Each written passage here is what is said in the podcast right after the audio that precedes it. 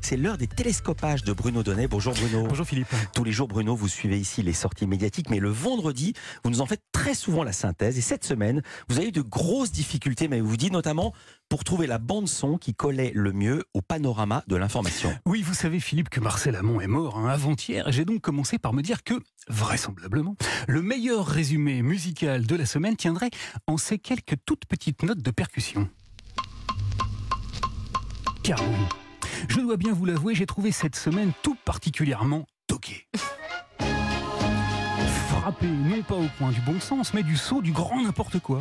Et ça a commencé dès lundi, hein, lorsque le jeune député Louis Boyard s'est emparé des réseaux sociaux pour faire une proposition hautement saugrenue. Postez vos plus belles photos de blocus de lycée et d'université. Parmi ces photos, on en tirera une au sort et l'équipe de bloqueurs sera invitée à visiter l'Assemblée nationale avec nous. Voilà un garçon qui a déposé à lui tout seul plus de 500 amendements pour empêcher le vote de la réforme à l'Assemblée nationale, a donc proposé de faire visiter l'institution qu'il malmène.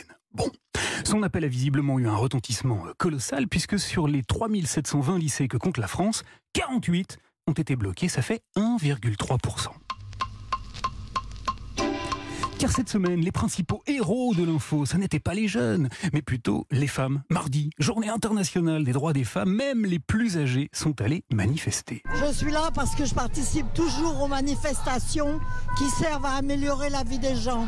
On n'a rien sans se battre, et particulièrement pour les femmes. La police a compté 1 300 000 manifestants, les syndicats 3 millions, et j'étais donc convaincu, en l'occurrence, que Marcel Amont serait plus que jamais de saison. C'est bien dommage de travailler chaque jour pour gagner sa vie, pour se lever.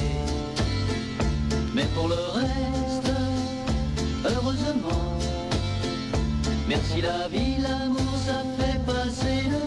Seulement voilà, loin de la rue et notamment au Sénat, Gérard Lachel l'a confirmé, hein, les classiques politiques sont restés sourds, sourds à la petite musique de Marcel Amont. Eux ont voté pour, pour le report de l'âge de départ en retraite à 64 ans. Pour 201 contre 115. Le Sénat a adopté l'article 7. Et c'est à ce moment-là, Philippe, que j'ai compris que j'avais commis une erreur. Erreur sur la bande son. Non, le bon chanteur cette semaine, ça n'était pas Marcel, c'était Johnny.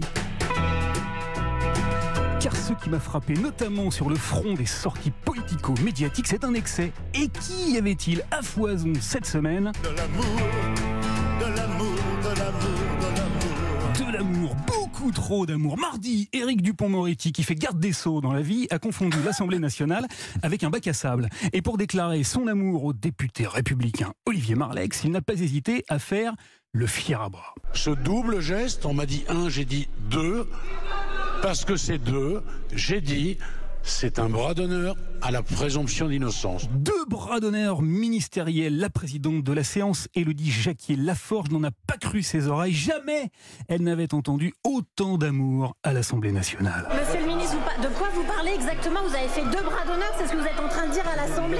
Et donc oui, mes amis, cette semaine, on a bien entendu cette petite phrase-là en pleine Assemblée nationale. Vous n'avez pas des bras d'honneur dans l'enceinte de l'Assemblée nationale, monsieur le ministre. Voilà, bon, sinon... Il y en avait aussi du côté des syndicats. Dans les Bouches du Rhône, le leader de la CGT, Olivier Matteux, a déclaré sa flamme au patron des raffineries. Alors, la première réquisition, c'est la guerre.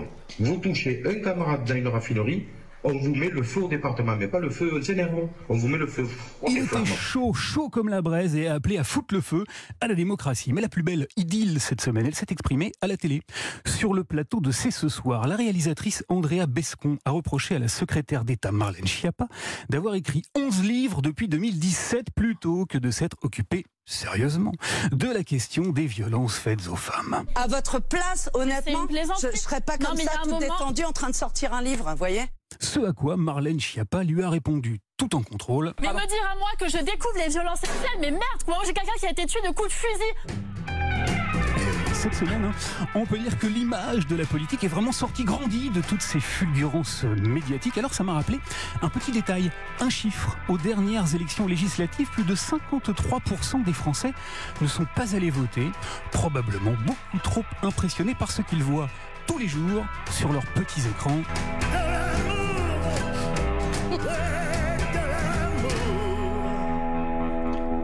Merci Bruno Donnet. On va rester en musique à lundi Bruno.